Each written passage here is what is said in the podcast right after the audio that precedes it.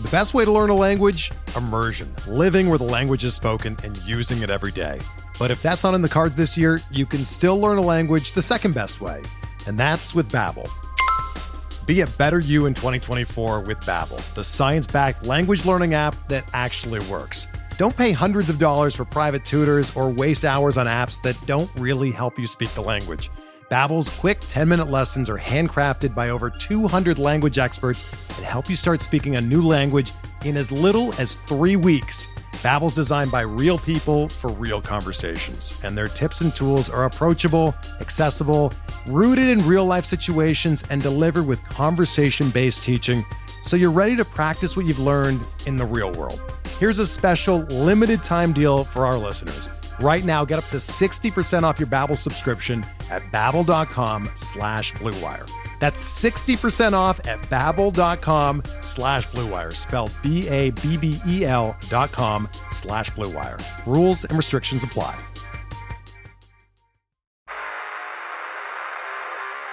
You don't want it. You don't need it, but you're going to get it anyway. The Kevin Sheehan Show. Here's Kevin.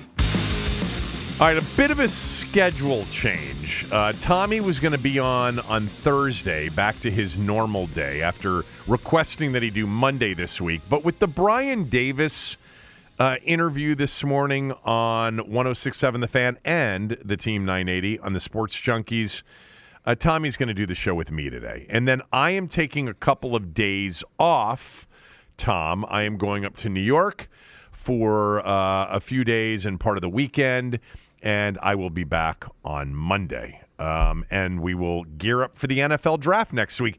By the way, is your schedule next week going to be Tuesday and Thursday? My schedule next week, you know, let me check with my secretary 1st Mm-hmm. Uh, Sure, my schedule sure. next week will be Tuesday and Thursday. Did you Yes. pull out a day timer to look at that, like something straight from like 1990? A day timer? No, I never had a day timer, but I used to carry with me a pocket, you know, calendar book, Mm-hmm. and I miss that. I miss having that. I had a day timer forever, and I kind of miss that too.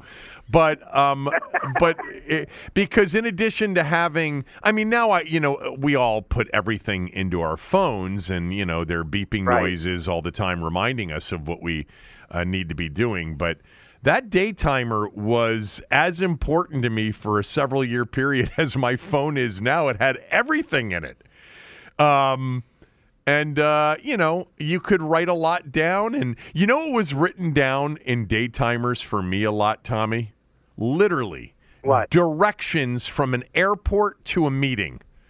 You know, it was like I would be on the phone, had a meeting scheduled. Can you give me directions? Well, we can fax those to you, or I can give them to you over the phone. Yeah, just give them to me over the phone. And I would write down, you know, the directions from the airport to where I was going because there was no GPS, there was no Waze. You know, you Right. had to, you Yeah. had- and by the way, I'd have to get a map. I'd bring a map with me everywhere I went.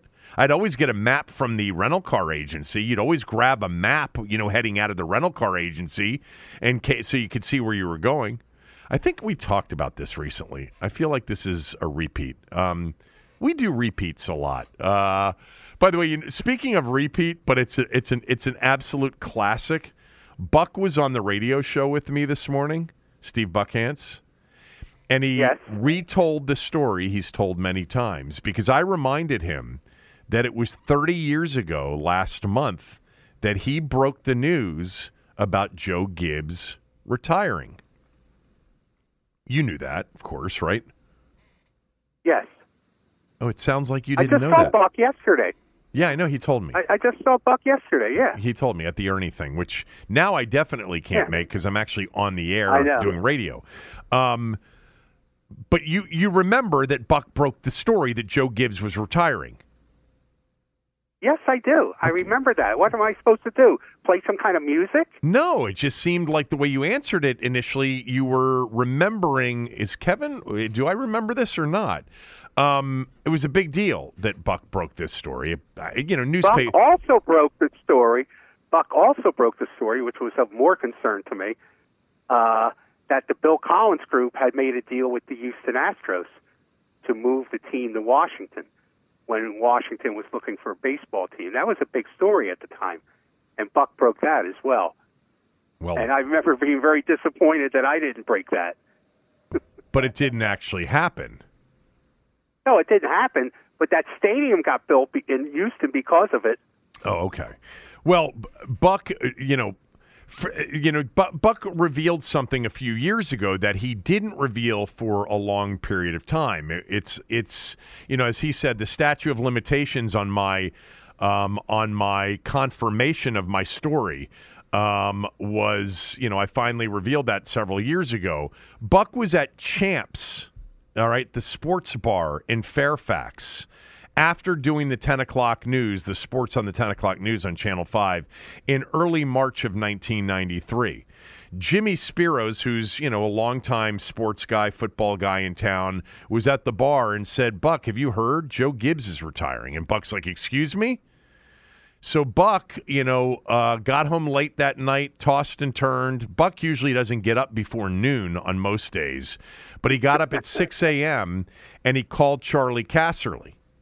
And this was the big reveal several years ago of how he was able to, you know, confirm the, you know, this, the, the story that he had heard from uh, Jimmy Spiros at Champions the night before. And Charley was out swimming at 6 a.m., but he called back a half an hour later. And he said when he asked Charley, uh, or told Charley what he had heard the night before, he said there was a long pause. And then Charlie just said, go with it. And Buck Buck was like stunned because remember that was a shocking story. And Oh my God, yeah. and Casserly just said, "Go with it." And Buck said, "Are you kidding me?" And he said, "Here's what you say. You you say that Joe Gibbs is retiring for health-related reasons, but not anything that's serious health-related, and that Richie Petitbon is going to be named the new coach." And so Buck Wow. so Buck called, you know, the news desk at Channel 5 and they had the morning news show going on. And as I mentioned to Buck, Jesus, I mean, there's no way that they actually thought it was you calling at 625 cuz Buck's never seen 625 in the morning. Um, and uh, and he went on the air and uh, he said, you know, they, they they then announced a press conference for later that day at 2 p.m. And Joe Gibbs had to come back from Richmond, where he was headed to, and Gibbs was not happy with Buck at all. Um, and it was the second time that Gibbs was not very happy Yes. with Buck. The, Yes. the first time being before the 1991 season when Buck suggested that the Redskins were Super Bowl favorites, and Gibbs said, "Well, where would you get that?" And Buck said, "Well, Playboy magazine's picked you to win the Super Bowl." to to which Gibbs uh, famously responded, "Playboy." What that's that's all you got to know. Playboy's predicting us to because Gibbs never wanted expectations ever, uh, and of course Playboy was right. The '91 Skins Yeah. uh, were the best. I think one of the best Super Bowl teams of all time. Um, Of all time, Yeah. absolutely. so uh, Buck told that story this morning, and it was a great story. I don't even know how we got on that. Uh, let me read this um, review. Uh, it comes from 2508 Iceman. Great show. I've listened since day one. Tom had it right back in 2019. The question was, how would Snyder be removed? And Tom said the three S's scandal, suspension, sell. And that is pretty much what happened. Closed quote. I don't recall you ever saying that. Do you remember saying oh, that? Oh yeah, absolutely. I do remember that. I do remember that's the pass for the only pass for a Snyder exit: scandal, suspension, and then sell. And now he was informally suspended, but I definitely did say that. So Yeah, of course, he claims he was not suspended and made sure Right. that, that people called people like you to say, uh, just understand, he wasn't fined, the team was, and he Yes. wasn't suspended Yeah. at all. But Yeah. um, the three S's but that, scandal, I did I did say that. Yeah, Okay. Yeah. Th- there you go. because he wasn't going anywhere otherwise. I'm sorry. I mean, that that's you know, but that we got to this point is still remarkable. I don't think I don't think we stop long enough and realize how fortunate, uh, if you're a Commanders fan, you are to have gotten to this point. uh, because uh, he, he he was a relatively young man, and there were no indications that he had any plans to sell the team ever. I'm just surprised 2508 Iceman had to remind us of this. I, I, can't believe that this hasn't been something that you've paraded around multiple times on the podcast over the last, uh, you know, well, six months. We've had this discussion before. If I did that every time I was right, mm-hmm. it'd be the Thom Loverro show. It wouldn't be the Kevin Sheehan show. What if you did okay? that every time you were wrong? Well, then then it'd be a two minute podcast. Right. Uh, don't forget to rate us and review us. Also, follow us. Uh, that's a big deal for us right now. If you follow us on Apple and Spotify, the follow button is on the right hand, uh, upper right hand corner of the Apple uh, podcast screen and midway down the left hand side on Spotify. Um, I, am gonna we're gonna get to Brian Davis uh, and uh, the uh, interview that he did with the Junkies this morning here in a bit. And I've got some information on Hendon Hooker that I want to share with everybody as well. But I do want to start with this, Tommy.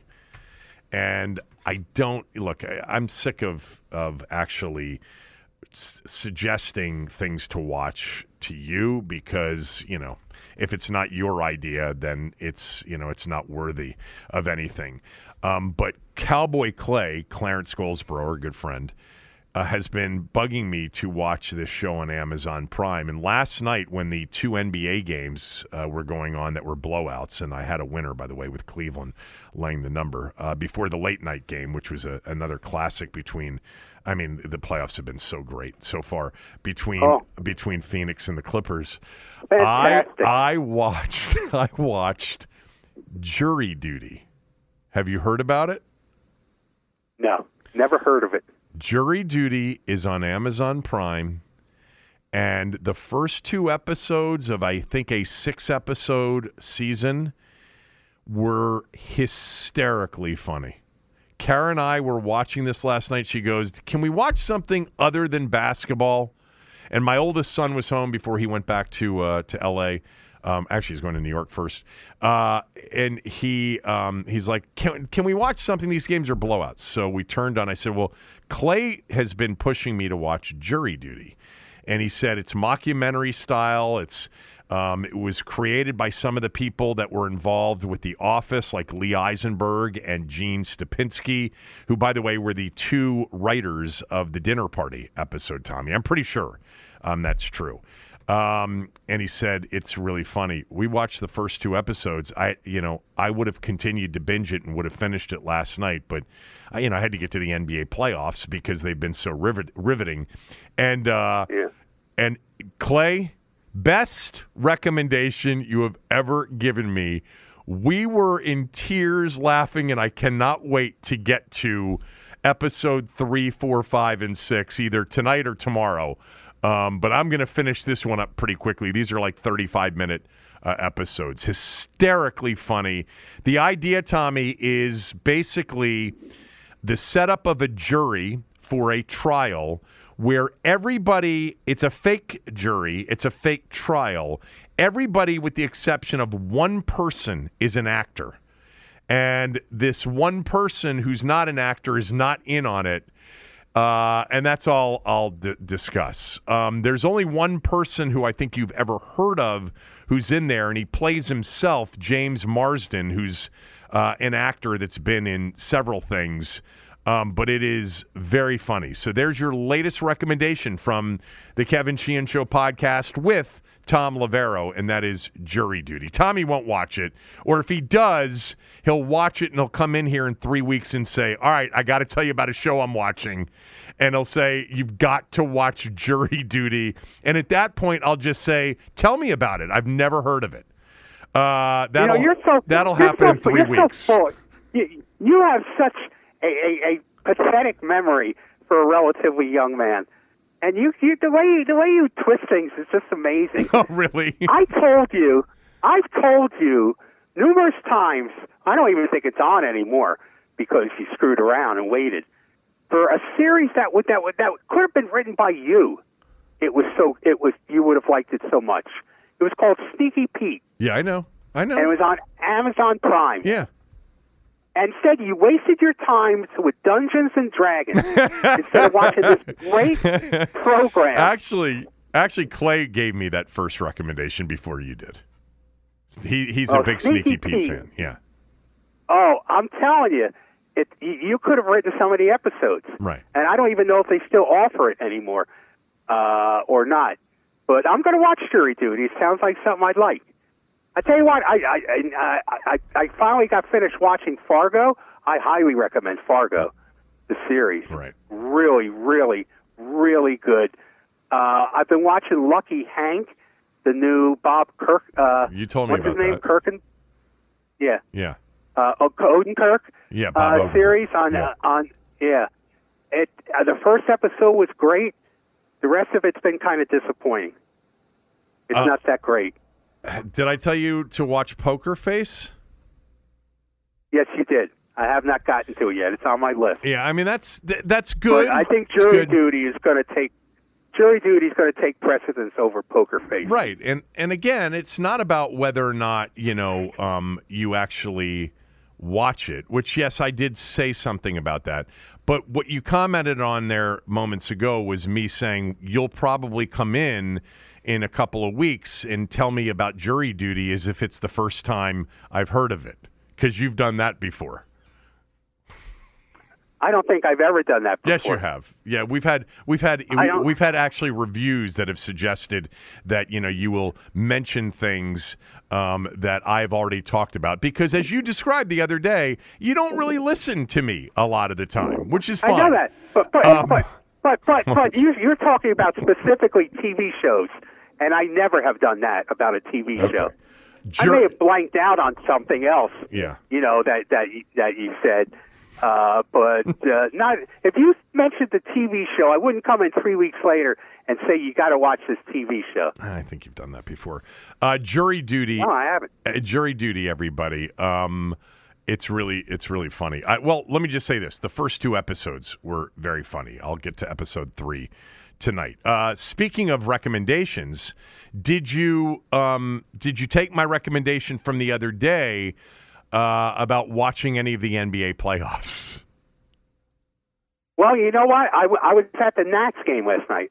I went to see the Nats Orioles game. My first appearance at the park. I I missed opening day the first time in probably 30 years. I've missed an opening day, and uh, you know because the, the the Orioles it, it it it has a little bit more cachet to it than that's an Orioles game, a and it was game. a relatively it was a good game, yeah. But uh, the Nats can't score any runs. They lost one to nothing to a team that doesn't beat anyone one nothing.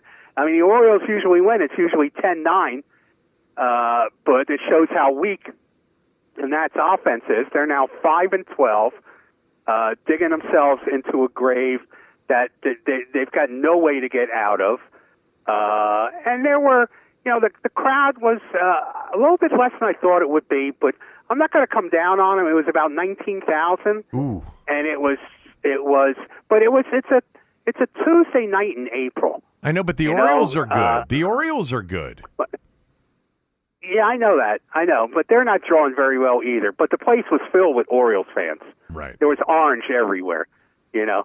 And every time the Orioles did something, there was a huge cheer.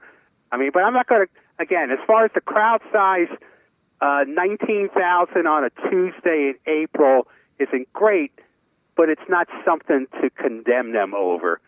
If it was the middle of June and they were drawing nineteen thousand, then you've got a problem, which I think they're going to be. because come the middle schools are out and people have the ability to do it on a weeknight. So, how fast was a one nothing game?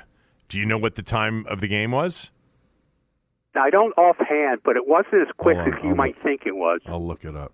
You know, there were there were uh, you know some some there there were some change pitching changes. Uh, you know, Josiah Two Green hours threw a lot thirty four minutes. Two hours thirty four minutes. That's- Really, it seemed longer than that. Well, that's not super long for a one nothing game in today's No, it's not. baseball. No, it's not. Yeah. It just seemed longer than that. You can answer my question. What's your question? What was my question that started this? Oh, the the NBA playoffs. Yes. So after after after I what did where did I go after the uh, Nats game? Shelly's. Right, Shelly's back room. You know, uh, and and it was great because the place was filled with. There may not have been a lot of people at the Nats Orioles game, but those that were went to Shelly's. you know, Yeah. and on a Tuesday night at like ten o'clock, the place is filled with with, with people, and it was great seeing a lot of uh, uh, of people I know. Uh, but I was watching the uh, the Cavaliers Knicks playoff game uh, Yeah. from a distance, you know, on on the bar TV while I was smoking a stogie. Oh, right. You, you, you tweeted about it. I, I, I saw Yes. somebody sent me the tweet you sent, and then I, yeah. Yes, I was marveling at all the PhDs the Knicks had that you talked about on on on that Yeah, team. yeah. You know, all, all all those smart basketball I players. actually didn't say that about you know? the Knicks. Um, I, I was. No, you did. You said Julius. Randle. You Yeah, said Jalen right. Brunson. You're no, right. you went you went through the whole roster, baby. well, I mean, yeah, you. but the Knicks wouldn't smart. be. Oh, smart. High basketball IQ. Well, I oh ca- my God. Yeah, but that that that that paled in comparison to my discussion of Draymond Green being a genius.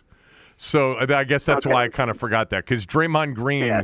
is a basketball genius, as I uh, emphasized to you the other day. Well, so is that that's it? So from a distance in Shelly's, with a cigar in hand and in mouth, yucking it up with you know all the people, all, all the you know uh, eighteen thousand that came from Nats Park and and and and got to Shelly's with you. By the way, probably some excellent wine, some great Pinot Noir, um, along with an incredible menu. Uh, you you you now are you've weighed in. This is all you need to know what the NBA playoffs are about, right? I gave the NBA playoffs the attention they deserve. Okay. at this stage. Right. You know, if it was the semifinals, Eastern Conference semifinals, or Western Conference semifinals, I might pay a little bit more attention. I probably will pay a little bit more attention. You know, but right now it's just a demolition derby with a lot of cars that can't run. Do you remember? I remember Saturday on Wide World of Sports those demolition derbies. Did they get outlawed? no, they still have. They haven't. I'll bet you at almost every county fair in the state, they have a demolition derby. Really? at some point. Wow. Yeah, they have them up in Frederick. I know they have it in Frederick County during the the. Uh, I know they have it during the county fair, and I think they may have it at some other places as well. Uh, I always wanted to drive in a demolition derby. You know, now I don't because I, I get hurt walking down the street. You know, but uh, there was a time where I really wanted to drive in a demolition derby. I thought that would have been pretty cool. know, it's not exactly bumper cars, you know, on the boardwalk. Um, but uh, yeah, that's I, I remember those things, and it, I just I can't remember the last time I actually saw it. Real quickly on the NBA playoffs, I think it's an absolute joke that Draymond Green got suspended. An absolute ridiculous, uh, d- d- you know, uh, decision by It's Adam perse- Silver. It's persecution of a genius. Uh, well, I mean, I mean, uh, ge- this is what happens to genius. They Yeah. get persecuted. Or or You know? Or or they just cut their own hand off. Um, that happens sometimes Yes. too. Uh, but I Yes. no. Did you, you probably you don't even know what I'm talking about? I'm sure. Draymond Green the other night, I think appropriately got a flagrant two and got booted from the game, and it We talked. We talked about it. No, we no, we didn't. didn't talk about it. I tweeted it. Okay. I tweeted it when when he got when he when he did it. Right. I said, you know, this is the basketball genius that you spoke of. He Right. could have been a team captain on those '70 Knicks teams. right. Well, So- he is going to be a uh, lock hall, hall of Famer when he retires. But um, I thought it was totally appropriate for him to get a flagrant two and to get booted from that game. Uh, and by the way, they they hit um, Sabonis with a tech, and I thought that was appropriate. I thought it was handled perfectly.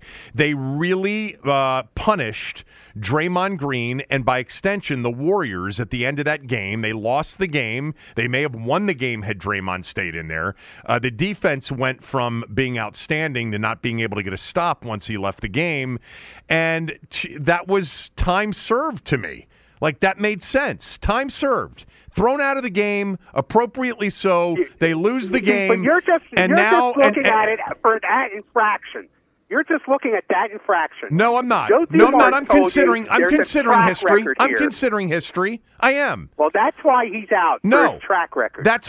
I think that's why he got thrown out the other night. Uh, a big, no. Yes. Joe Dumars said that he's out because of the track record. Okay. That's the main reason. Well, you know what? Is that what Joe Dumars said? Because I actually didn't read that. Joe Dumars actually said that he's been suspended because of the history rather than the actual event the other night. The, the history was was the deciding factor in the suspension. Here it is. You're right. Okay, his history for excessive acts, reason for suspension. Well, okay. Um, God, 163 career technical fouls, 17 ejections, and now four suspensions. I'll tell you what. You know what? This is what happens with mad geniuses. I mean, they're unpredictable. They are unpredictable. Uh, the series is over. You know what? He's too smart for basketball. The series He's is too over. Smart for basketball. He should go. He should go find some a new line of work. Tommy, because obviously Tommy, he's too I- smart to play I'm not- basketball. en- en- enough, okay? Because he is an incredible basketball player, and what makes him incredible is actually his basketball IQ. But he is Oh, uns. But well, you don't. Well, you're being condescending and you're being you know sarcastic, but I think you do know that about Draymond Green. He is just clearly emotionally unstable, as he's always been. It cost him a title the year he got suspended uh, with in the LeBron series that they won in Cleveland, and it's going to cost him a first round exit here because I don't think they can win without him. And if they do, I mean they're playing at home. They're playing at home. Uh, if somehow they pull it off tomorrow night, it's actually going to be horrible for the Kings. You know what? Now that I think about the game tomorrow night, as we get into the NBA uh, playoffs in great um, detail here, because I mean, I, I want to have a long conversation about the NBA playoffs with you. Uh, no, uh, what I would say though, as I'm thinking about this and I'm thinking out loud, Sacramento better win tomorrow night. If they can't win tomorrow night against Golden State without Draymond Green, who you could argue is their you know most important player after Steph Curry, you could make that argument. Um, then they're in big trouble with him coming back in Game Four. They've got to bury them and go up three nothing. I actually think the pressure's on the Kings tomorrow night um, in that game. Uh, I, I will say this, and I, I know that you don't care, um, but man, watching Kawhi Leonard and Russell Westbrook has been fascinating tell you in what, the first two games of this I, series. I, I do enjoy watching Kawhi Leonard. I, he's a remarkable basketball player. He could play in any era, any time, on any team. Uh, okay, I do like watching him, and I I am amused by Russell Westbrook in that he is so, he's got so much pent up. He's got so much energy that that sometimes even his mistakes wind up helping him, and he makes so many of them. Uh, I mean, it's just so. I just love Russ so much. Like I just love people that that are that way competitively. He's like we said. I've said many times. I don't think that I've ever watched a professional athlete that tries harder for longer than Westbrook. He he never runs out of juice ever. Um, and the other night, you know, I told you this. He missed 16 shots. He was three of 19, and of the 16 he missed, eight of them didn't even hit the. Eight of them didn't even hit the rim.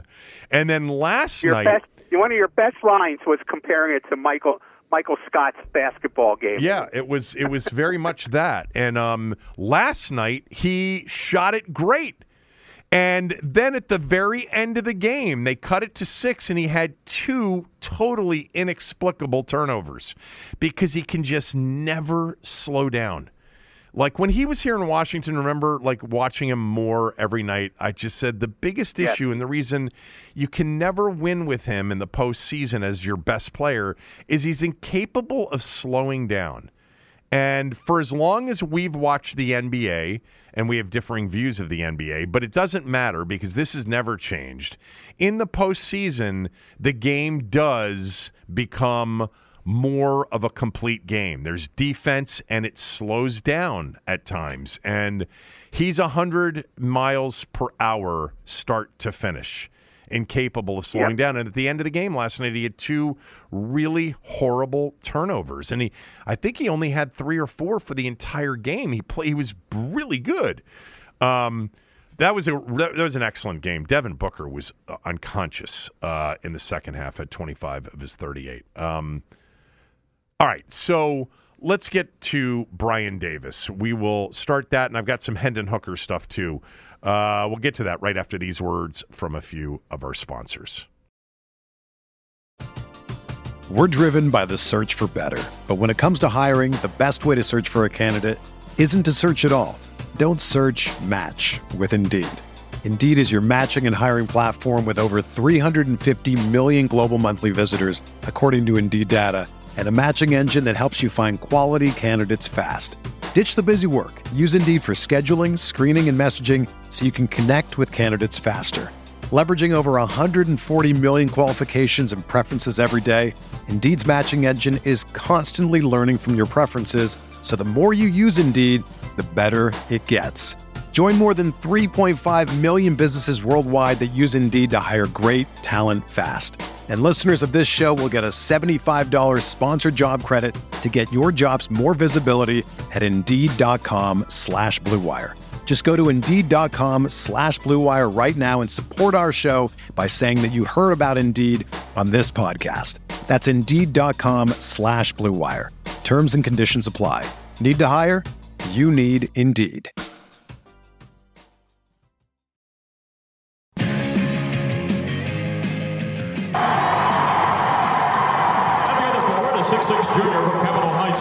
Number 23, Brian Davis. I have I have twenty billion dollars in my holding company through my business. That's a fact. Whether you believe it or not, mm-hmm. it's up to you. Okay, but I don't want to. It's the NFL's job to make that decision. I don't want to. I don't want people to to issue statements about me having Saudi money or any of these things that are not accurate. My money comes from white people. White, Jewish, I don't even know what that means, but okay. white people. Let, no, let me finish. Let Yeah. me finish. White ahead. people who are Jewish, who are Italian, who are Sicilian. White people. Right. And, and the NFL will find that out. It comes from white people. Those are my partners. White people. So what you heard there was Brian Davis being introduced as a Duke basketball player back in 1991. I mean, that was the Duke team that eventually went on to beat UNLV in that classic semifinal game, and then they won the title, uh, beating Kansas, and then would go on back to back the following uh, year. But um, that 91 uh, introduction was him in the ACC tournament final against North Carolina. And then you heard part of his interview this morning with the sports junkies where he tells everybody where his money's coming from. It's coming from white people. Not just white, but Jewish people, Italian people, and Sicilians, Tommy. So uh, he's got some big time backing. Um, Brian Davis was on with the Sports Junkies this morning. I know you've listened to part of it. I sat there and listened to the whole thing um, because I was certainly interested to see what Brian Davis had to say. And the I'll just start with this, and then you can um, weigh in. But the bottom line is like I think most people understand this to a certain degree. If you can't understand what somebody's trying to sell you, you probably shouldn't believe it, or you definitely shouldn't buy it. And I was confused for 60% of the conversation with Brian Davis this morning on the Junkies. I thought the Junkies actually did a great job. Um, and they allowed him to speak and they you know they pushed him on on various things but he tried to explain things that I you know I tend to have a decent understanding of these kinds of things not an expert um, and he lost me several times if the odds on Josh Harris uh, getting the team were minus, you know, 8,000 before the Brian Davis interview. They're minus 30,000 now. He's a bigger favorite. There is 0% chance, in my opinion, that Brian Davis is going to buy the Washington Commanders. But I have more thoughts on that. I want to get yours first. Well, I'm surprised that you were so confused. You see, I mean, from one of the answers I gave, what, what he described, his company, he he created nine different LLCs yes. to keep it simple. Yeah. Yeah, To keep it simple. Now, now, when somebody creates nine different companies, what are they generally trying to do? Yeah, they're trying to they're trying to hide a lot of stuff and get people Yes. roped into a lot of different things. Yeah. Yes, uh, but he was just doing it to keep it keep it simple. And as far as his past, he wanted to separate himself from his past because he didn't want his investors exposed to anything that happened in the last ten years. so he wanted to wipe out wipe out his existence, you know, and basically like like Michael like Michael Scott walking out of his office and saying, "I declare bankruptcy." I declare bankruptcy. Oscar had to tell him it didn't work like that. Um, Yes. Yeah. So, But my yeah, favorite part, Yeah. my favorite part was uh, when he said his intellectual capacity is property. Yeah. is his intellectual property is my capacity to create a business model that my investors can see. exactly. What does that mean? I don't even know. Basically, it sounds. You know, I mean, I'm trying to think of of of, of, of a scam artist who's basically saying, "My business is getting people to believe in my scam." Yeah. I Yeah. mean, this was this, this was it was it was it was comical. It, it, it was comical. Yeah, it was. Uh, I mean, he said he said the state. He said, you know, as far as the stadium, uh, you know, he wants to leave it in Prince George's County. Oh, they're, they're going to build uh, a river walk and a man-made beach. yeah, man-made beach. Yeah, you know, I mean, the clo- it's the, it's the closest water I think is is the Potomac or or the Anacostia. I'm not sure how that's going to work. But he said the state of the, the Prince George's County spent a billion dollars on that stadium. This is just this is either like re- remarkable stupidity or re- a remarkable lie. I mean, the, the the state the state paid for about sixty million dollars in infrastructure. You're talking about in the in the mid '90s, in the mid '90s to build it. Yes, yeah. The county put up twelve and a half million dollars in infrastructure money. Wow. Cooke paid one hundred and seventy-seven million dollars for the stadium. Right. So the taxpayers did not fund the building of that stadium, just the infrastructure, and No. it wasn't a billion dollars worth of tax uh, money. It was twelve and a half million dollars Wow. From the state of That one, that one actually County. got by me. That's funny. I wasn't even thinking about what the actual price was back in 1997 when they opened it or when they started to build it in '95. Um, How can you take somebody seriously like that? You can't. No. I mean, so first of all, I mean, it was kind of entertaining because it really felt almost, you know, kind of like a routine or a bit there for a while. Um, I, let me let me start off with the positive because I was curious as to what he would say about his past. And while he didn't come out and do a mea culpa, he did say or, you know, imply that he made mistakes when he was a younger person. Uh, and he talked about Shawne Merriman and he talked about um, Scottie Pippen and he talked about how, you know, that was, you know, a different, you know, Brian Davis and he didn't run from uh, his mistakes by hiding, you know, behind bankruptcy, that he settled all those cases, you know, kind of implying that he paid everybody back. I have no idea if he's telling the truth or not.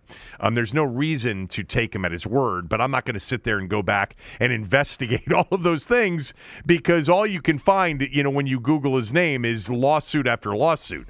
Um, so he did, you know, he essentially tried to separate Brian Davis of today with Brian Davis as a younger person who made a lot of mistakes, even though he didn't say that directly. He also really, you know, uh, played the I'm all for the DMV, but specifically PG County and black people. You know, I'm here representing black people and what's best uh, in the best interest of, of PG County.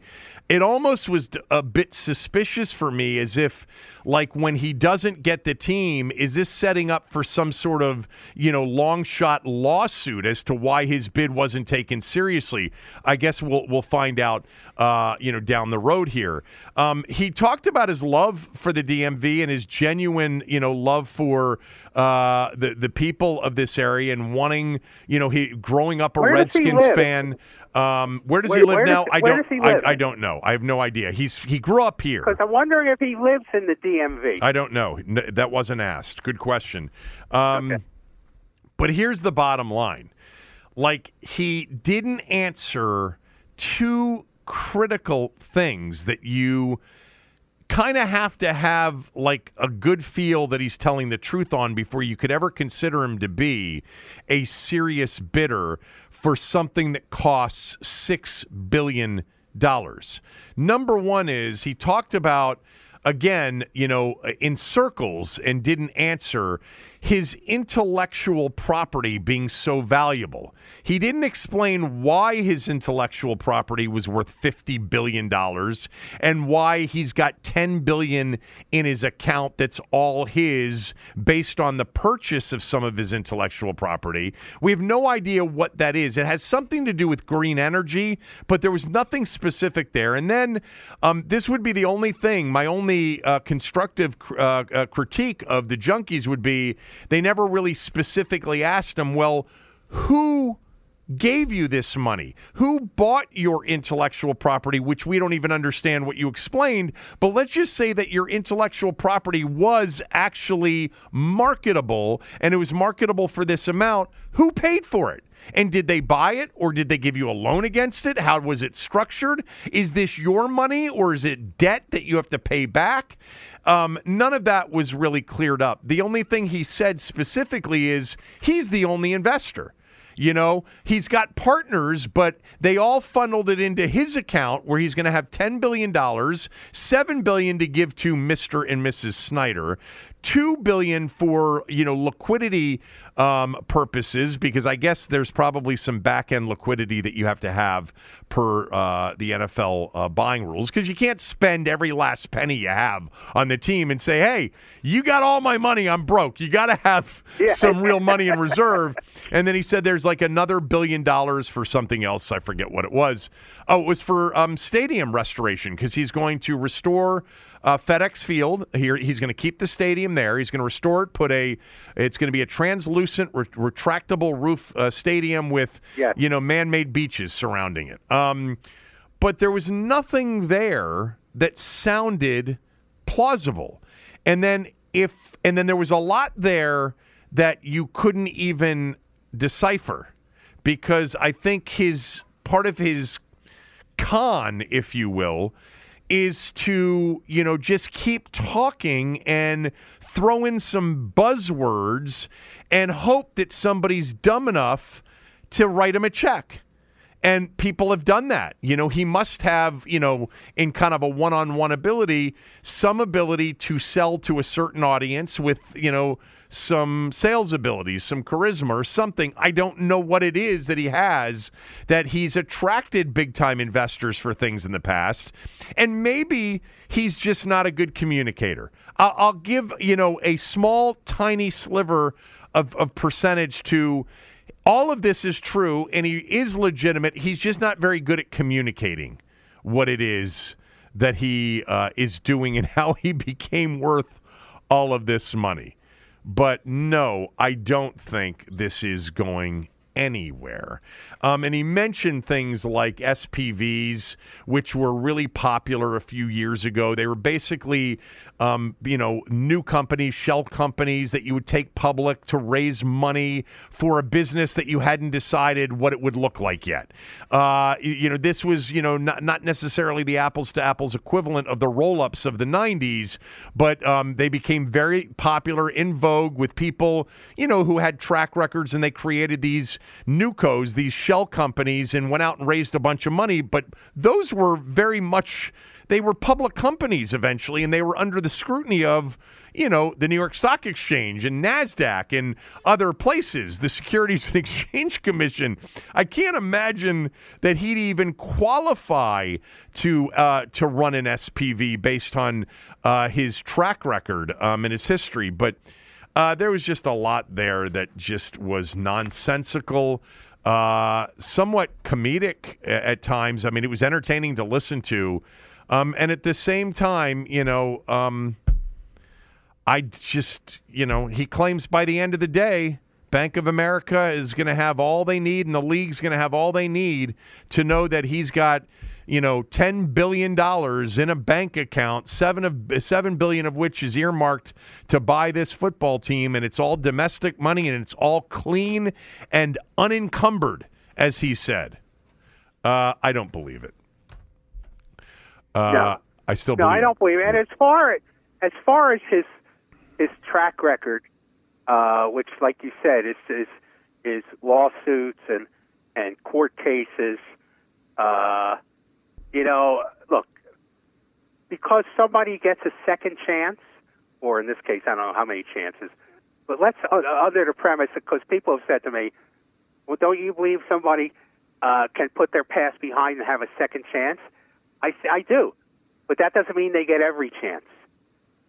There's some things because of your past you're shut out of. You know, I mean, it doesn't mean you're shut out of everything, but a second chance doesn't mean you get you get a bite of every apple that's out there. Yeah, I don't. I don't really agree with that. Um, I think you know you can you can make mistakes and you can be given chances. Uh, I, I I always want to pe- give people who have made mistakes who are honest about their mistakes and um, you know they they work and earn the right to deserve another chance. I want to you know I'm for giving those people chances. If what you're saying is there he's entitled to chances, but not you know raising lots of capital to buy a business.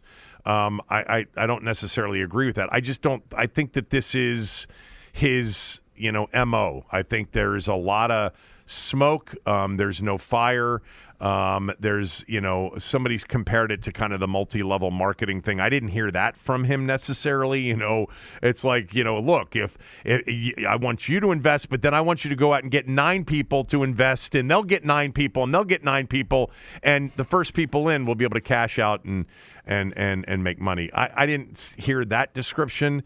I heard a guy that you know is a bit delusional or is sharp enough to understand that there's no chance he gets this, but he wants to generate some sort of stature as a guy that you know uh, made a bid for the Washington Commanders, submitted a bid on March 21st for the Washington Commanders, didn't get the team, but my God, like he didn't get the Memphis Grizzlies back in 2006 or whatever year that was, uh, when he and Christian Laettner and others tried to raise money to buy that team for a lot less money, and they couldn't cobble together the money. I would be really surprised if he found somebody to give him $10 billion to put into his account for intellectual property. Now, a couple of other things, real quickly.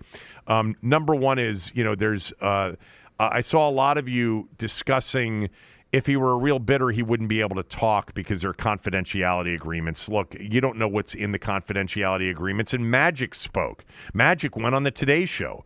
Now, he may be able But to. Magic, Magic didn't go on today's show to talk about the bid. No, he didn't. He was asked about the bid. Yeah, he, he went on to talk specifically about being a part of a bid and how exciting it would be if they got the team, Yeah. but didn't reveal anything about the bid or um, anything about the process. And Brian Davis did. Uh, so there is a difference there. I understand that. Um, and there was one other thing that I wanted to mention. Oh, what bothers me right now about all of this I still think Josh Harris. I still think it gets done. I think it gets done in time for you know the owners to maybe vote at vote on it at the end of uh, you know next month at the league owner meetings in Minneapolis. Even though my guest yesterday, Daniel Kaplan from the Athletics, suggested it'll take until August for everything to be resolved, and then I had this morning Mike Ozanian who uh, broke the news on the Harris uh, bid in terms of what it's made up of, um, and I'll get to that here uh, in a moment. you know, he um, suggested that it'll be a while as well, but here's what bothers me is that everybody I've talked to, including guests on this show and on the radio, have suggested this has been a very unusual and awkward process because of the seller. Uh, it's very unusual that Josh Harris submitted the offer for perusal and approval, I guess, directly to the league, as was reported, reported and multiple people have reported this uh, recently. Usually that is sent by the seller. But you know, the thought is that Dan isn't communicating anything to the league right now. So Josh Harris submitted that to the league. What's also unusual is this non exclusive negotiating period. And I would ask, well, how long is that? And I've asked that, and nobody seems to have the answer on that. Well, Josh Harris isn't going to submit a bid, uh, reach an agreement with Snyder in principle uh, for a period of time of, of non exclusivity and just leave it open ended. There's no way you would do that. I don't think you would. Like, allow him to shop the deal forever. Until when? I mean, because this apparently is an unusual thing as well, and nobody seems to have an answer. But I know that talking to people very close to the Harris bid, Dan's not been an easy seller, which is what anybody could have predicted, which makes Yeah. moving forward a bit unpredictable. But if you just go on Josh Harris's bid being the only legitimate bid, what choice does he have eventually? Like eventually he's going to get to let me finalize this bid. It looks like 6 billion and um, the uh, the Forbes uh, writer um, uh, Oz- Mike Ozanian spelled out the particulars of the Harris bid, which is interesting. I mean, there are people on the Harris side, I think, that are revealing things about the Harris bid. I don't know if that's something that Josh Harris is thrilled about. But you know um, what Mike Ozanian from Forbes uh, suggested uh, or reported, not suggested, reported. The offer, and this is something that I talked about too. I, I, I mentioned a lot of this over the last few weeks. Uh, the offer was for 5.8 billion dollars, with 250 million to be paid to Snyder over two years. Now, I think the details of that are this: 250 million go in, goes into escrow. Snyder gets it as long as there aren't significant legal battles and costs associated with that to be fought after Harris buys the team. There's 250 million dollars of if one once we acquire this team, if we've got a lot of issues that we got to deal with, which were not anticipated because of the things you did, well, that's what two hundred and fifty million dollars in escrow is for. If they don't use any of it, it goes to Snyder, and the price is six billion dollars. Um, there's uh, basically Josh Harris owns thirty percent of the team, or will. Mitchell Rales will own 12% of the team. So basically, he's putting in $720 million roughly.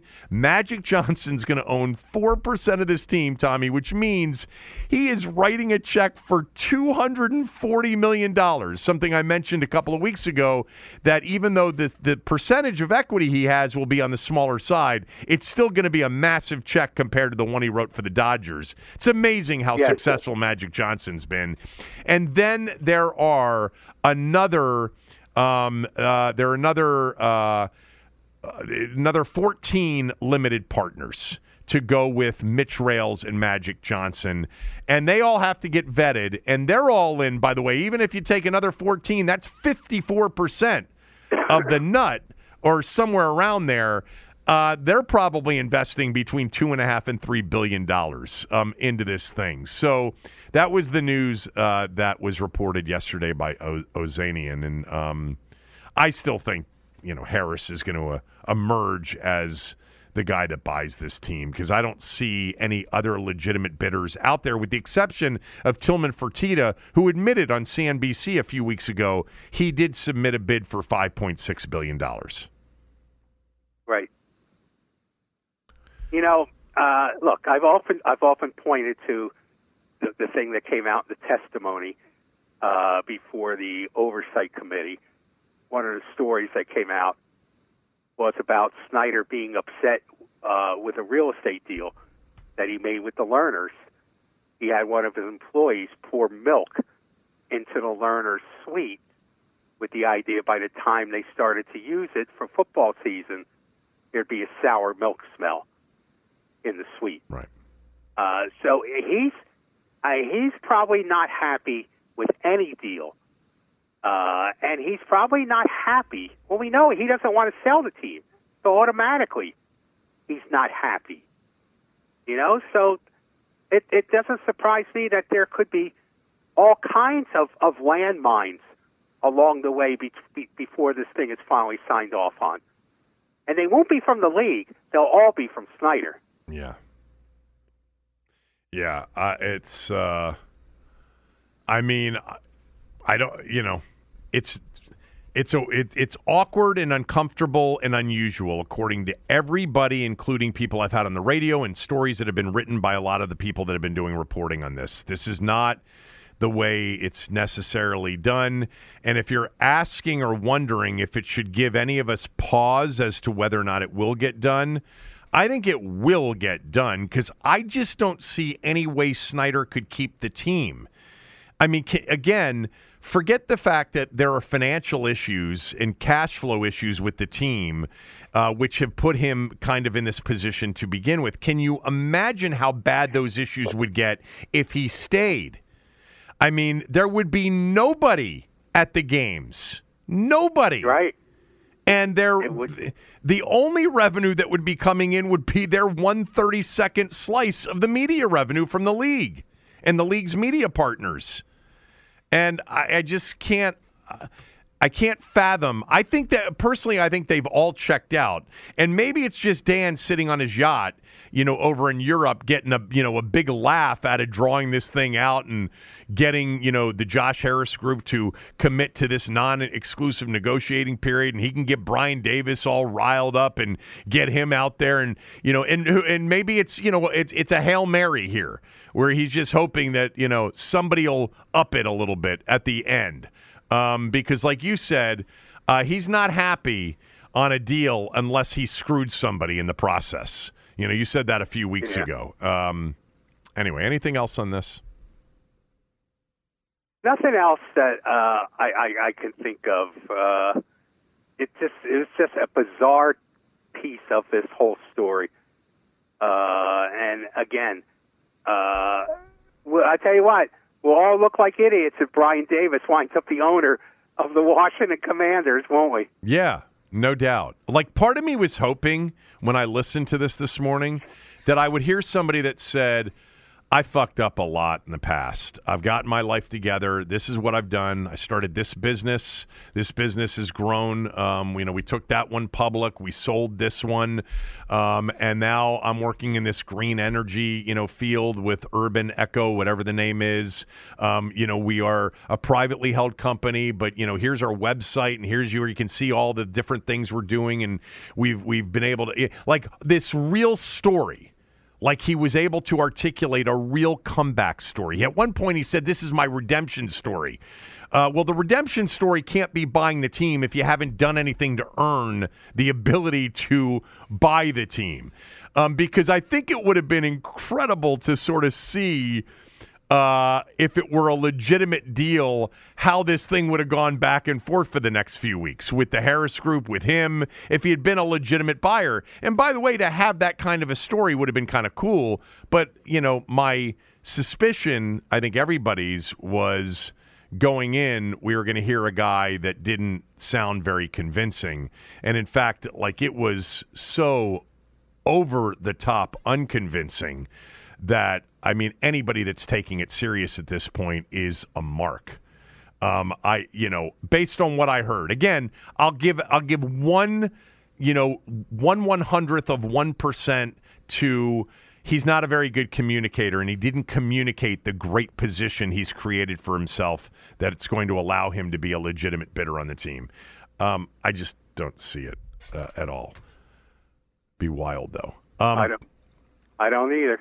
All right. Uh, we'll finish up with some things when we come back right after these words. Oh, including my Hendon Hooker uh, piece of information. That's next, right after these words from a few of our sponsors.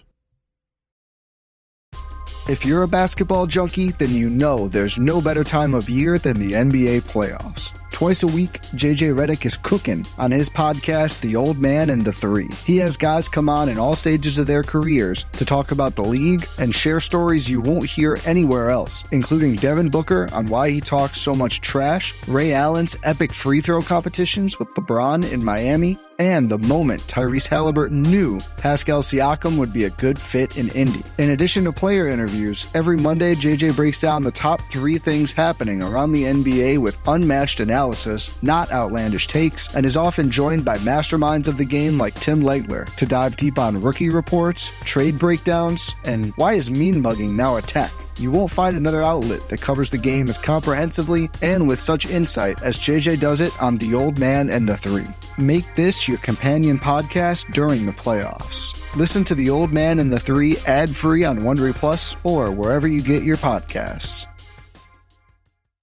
The headlines remind us daily the world is a dangerous place. The elites in charge say everything's fine, stop noticing. But you know better. And your gut knows that time is short to prepare for a world that is four missed meals away from chaos. My Patriot Supply has helped over 3 million families become more self reliant and is the company Americans trust to prepare. Go to mypatriotsupply.com and secure their best selling three month emergency food kits. Each contain delicious breakfasts, lunches, and dinners, averaging over 2,000 calories per day.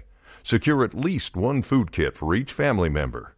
For a limited time, save $200 plus get free shipping on all their Ready Hour three month emergency food kits. You're not ready if it's not Ready Hour Foods. My Patriot Supply also has solar power generators, water filtration units, biomass stoves, heirloom seeds, and critical survival gear. Shop MyPatriotSupply.com today. MyPatriotSupply.com. This is the story of the one. As a maintenance engineer, he hears things differently.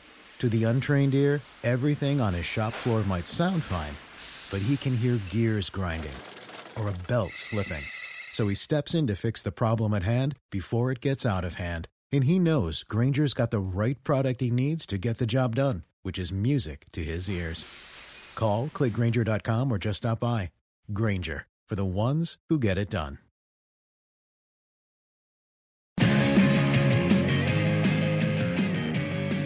This segment of the show is presented by MyBookie. Go to mybookie.ag or mybookie.com. Use my promo code KevinDC, and they're going to give you a chance to do something most books don't allow you to do, and that is to cash in and cash out quickly. All you have to do is wager your deposit amount one time. So if you deposit $500, once you've made $500 worth of wagers, Hopefully, you're up a little bit. You've got money in your account. You broke even, whatever it is. You're then eligible to cash out. A lot of places make you actually bet the deposit amount multiple times around. Uh, my bookie's giving you that chance to cash in and, and cash out quickly. Perfect for the NBA playoffs. Uh, as far as tonight's games uh, go, uh, look, the Ja Morant situation in Memphis, as they could go down 0 2 to the Lakers uh, at home, they are right now uh, pick 'em at my bookie with the Lakers. I don't like that game at all. I gave out Cleveland yesterday, and I gave out the under in the Clippers game, so that was one and one on last night's. Denver's an eight point favorite. They smoked Minnesota.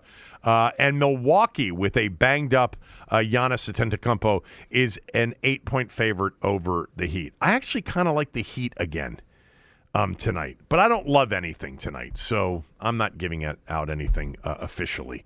Uh, not that I've done that in recent days anyway. Um, mybookie.ag, use my promo code KevinDC. And look, if you're in and around Shelly's tonight and you want to watch the NBA playoffs or, Tommy, the NHL playoffs, no caps, uh, you can go into Shelly's uh, at 13th and F Streets Northwest and and take in a game and some good conversation.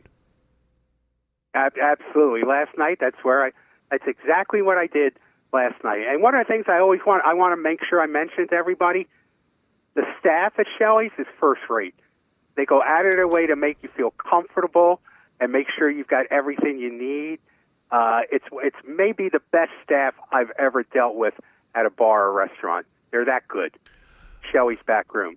They're excellent. Um, so the draft is a week from tomorrow night. Hendon Hooker was one of the players in yesterday for his pre-draft visit in Ashburn, and Washington likes Hendon Hooker a lot. Now, I'm not saying that they like him at 16. I'm not even saying that they like him if they trade back, let's say 16 to 26 or something like that, that they would like him there. But I think if Hendon Hooker's on the board at 47 in the second round, I think Washington will seriously contemplate selecting Hendon Hooker, the quarterback from Tennessee, if he's there in the second round. I don't know if he'll be there in the second round. See, the benefit of drafting Hendon Hooker, if you really like Hendon Hooker and you need a quarterback in the late first round, is that you get the fifth year. You know, you get the fifth year option. If you draft him after the first round, you got four years to figure it out. And look, he's coming off an ACL surgery. Um, but I believe that the people look. Somebody tweeted me after I said this on radio this morning, and he said, "So what that they like him? Do you care what they think about a quarterback?" I understand that sentiment. I understand that sentiment completely. Um, but uh, yeah. Uh, I, by the way, I don't think they're the only team that likes Hendon Hooker. I think there are a lot of people that view Hendon Hooker in some ways in the same way Jalen Hurts was viewed as a guy that is, you know, has great character, um, has great ability, um, and is mature. Remember, he's going to turn. He's going to turn 26 years old at the end of next season. And I know that's a turnoff for a lot of you. I don't think it is at the quarterback position in the NFL for me. It isn't. Um, I, I wanted to also just mention before you you finish up with whatever you want to finish up with. So I had this guy Mike Ozanian on the show this morning talking about the Harris bid as he reported in Forbes. He's the guy, by the way, that's very much in charge of putting together those Forbes sports franchise valuations every year. You know the the top hundred, hundred or whatever it is. You know sports values. Um, and he's a smart guy, and he gave me something that I've never heard before. It's one of the ways in which NFL teams kind of look at their business and the the revenue of their business. And they have something called revenue by fan.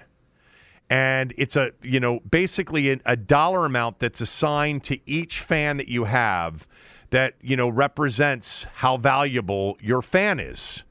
And he said, you know, in Dallas, they get, you know, g- generate basically $84 per fan. Uh, for New England, it's $57 per fan. In Washington, it's down to $27 per fan. And what that really wow. speaks to is everything after the media dollars. You know, after you divvy up the 30 second, uh, 132nd of the media and you get that piece, which every team gets, which is why no NFL team will ever go broke and they'll always make money. Washington's, you know, profit number, operating income number, has gone down 25% plus over the last five years. Uh, it's they're still very profitable, but they're at $27 per fan. He said that's near the bottom of the league. Can you imagine what that would go to if Snyder retained the team? I mean, you wouldn't oh, generate yeah, anything it would, per it, fan. No, it'd be abs- absolutely nothing. Yeah, it'd be a disaster. And you know, disaster has been his mo. Uh, yes, it has been. You know, that's that, that's the scary part. What do you got to finish up the show? Anything good? No. I, I tell you what, I do. No, okay. I do. Good. I do. I'm I'm I'm going out again tonight. Where are you going? What show? I'm going to uh, Doc Walker's ProView. It's it's a great it's a great event if you're a business person or if you're a fan uh, to come out to. It, uh, it's uh, at Seasons 52 over I think at Tyson's Corner, and it starts at six o'clock. I'm going to be there. Doc obviously will be there, and until you've heard one of Doc's inspirational speeches, you know, you haven't lived. No. I mean, one of Doc's speeches, it's like you can put yourself in the locker room, you know, of like the 1982 Redskins, and and imagine what it was like when Doc Walker hold, held court in those locker rooms. Okay, it, it's a great experience. So I recommend it to anybody. I'll be going there tonight. Uh, Doc is the best. I mean, he is legitimately a motivational speaker. Um, gets paid yes. to do that. Uh, he is the best of MCs. I talked about how great he was at the Touchdown Club Awards dinner um, last week. Um, so that's awesome. Um, one more thing before the show's over today. You know, I have um, a now, believe it or not, two and a half year old uh, English bulldog. She is the love of our life in so many ways, beyond our kids, obviously. We love our um, dog. Her name's Laney. She's just the best. And any of you that have experience with English bulldogs, you know how loyal and loving they are. They're just phenomenal dogs. I mean, there are drawbacks, um, but she's a great dog. So she started limping a few weeks ago. And so we finally took her. Um, we didn't know what it was, and then we took her once, and they said, uh, "Let's just try an anti-inflammatory," and that worked for a while.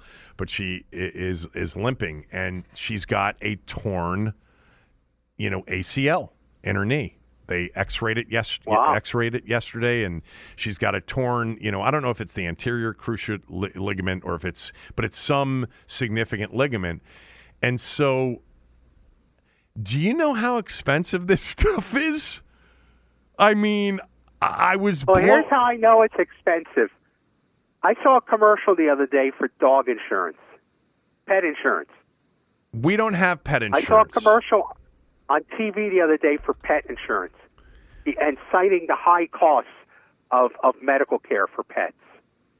Tommy, we don't have it because bulldogs are hard to insure. And if you insure them, the insurance premiums are very high because they are dogs that tend to have medical issues, you know, throughout their lives. But my God, I need some advice. I don't do this uh, very often. I need some advice from a vet on what we should do and what we shouldn't do. So I need somebody to tweet me, um, just and then uh, you know follow me and you know try to DM me, and if not, tweet me, and then I'll follow you, and you can DM me back. But I need to find out how we should handle this because we want to do everything we can do to make sure that she, you know, I, we were told this is a significant operation, then it's 12 to 14 weeks of recovery where you've got to be with her all the time because you got to take her out to go to the bathroom, you got to help. And I'm like, oh my God, I'll do anything for her, anything. I probably will do more for her than I would do for myself or any other family member. But it is an absolute fortune. Isn't there like just a pill we can give her for like $30 that'll make it all better? Somebody who is a vet and orthopedic vet is where we're being told to bring um, her. Give me some advice because part of me is a bit suspicious like we're going to be taken to the cleaners here. You know, I don't want I don't want Brian Davis to be my orthopedic vet at this point. I would prefer something else that seems like I'm not being sold a, a bill of goods. What if you, what if you don't have the operation? What happens? Well, you I- around no, with a limp. Yeah, I, we- I can't have that. I can't. She she she well, she actually can walk Is and she she can. whimpering? No, she's not Is she whimpering. whimpering? She she doesn't appear to Well, be then in pain. the problem Well, here? because I because I'm not going to have her walk around with an ACL and and limp. She tends to limp more after she's been lying down. If she's been moving around, it seems to loosen up, and she's okay there for a while. What are you talking about? What? She's not in any pain that you can tell. She can survive with it. You know. I mean, Jesus, She's two and a half. I'm not going to have her survive her, the rest of her life with a torn ACL. I want it fixed. maybe it'll grow back. Don't they grow back with dogs? I don't know. Maybe that's maybe all, all we got to do is just wait 12 to 14 weeks for it to to come back. You know, if we just wrap it up and and give her some anti-inflammatories for a little while, maybe it'll just go away. I don't know, Tommy. I mean, Tommy, uh, I, I don't even I, I, I don't even want to mention what they told us the cost is. It's obscene. I mean, Well, then you, you, you've got you've got to have a moment of clarity here. I do. Okay. Yeah, you do. You need a moment of clarity about what you're talking about here. I Look, don't. I've had lots of dogs. I love dogs. Okay, uh, except for this that hound from Hell Beagle I had once. Uh, but uh, but I, I but I mean, you know, it walks around with a little pain and a little limp. You know, it's a dog, Kevin. No, Kevin, I mean- no, no, no, no, no, no, no, no, no. I'm not having That her dog walk wakes around with a limp. every morning. That dog wakes up every morning feeling fortunate to have a warm place to sleep and food to eat. You're you're you're cruel. No. Uh-uh. Anybody that has any information, uh, especially if you if there's an orthopedic vet out there or just Wait, a vet in general If- if- that can if- give me some real you- advice on what to do here, I'm I, I'm if I'm you all pay ears. to have a dog operation, I want a raise. uh, trust me, if you knew the cost of this, you'd be coming back with your agent saying, "Look, this Tuesday Thursday thing, uh, we might have to cut it back to just Tuesdays unless we get a little more money." I, I, I mean, I choked when we were told what this, but we were told that hey, it's got to be, uh, it's it's got to be done. Anyway, all right, we're done for the day. Tim Murray is gonna uh, sit in for all of us. Uh, for me, for Tommy, the rest of the week. Tim's the best.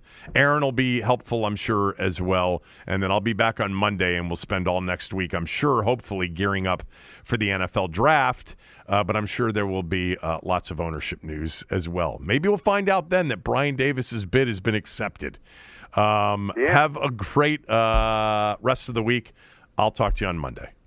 So long, boss. Everyone is talking about magnesium. It's all you hear about. But why? What do we know about magnesium? Well, magnesium is the number one mineral that 75% of Americans are deficient in. If you are a woman over 35, magnesium will help you rediscover balance, energy, and vitality. Magnesium supports more than 300 enzymatic reactions in your body, including those involved in hormonal balance.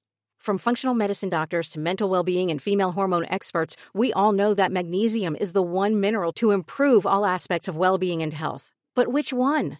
Magnesium Breakthrough from Bioptimizers, the trusted choice recommended by leading experts with seven best absorbed forms of magnesium to ensure your body receives the support it needs for overall well being. Go to bioptimizers.com slash balance today and use code BALANCE10 for 10% off. Support your journey to wellness at B-I-O-P-T-I-M-I-Z-E-R-S dot com forward slash balance.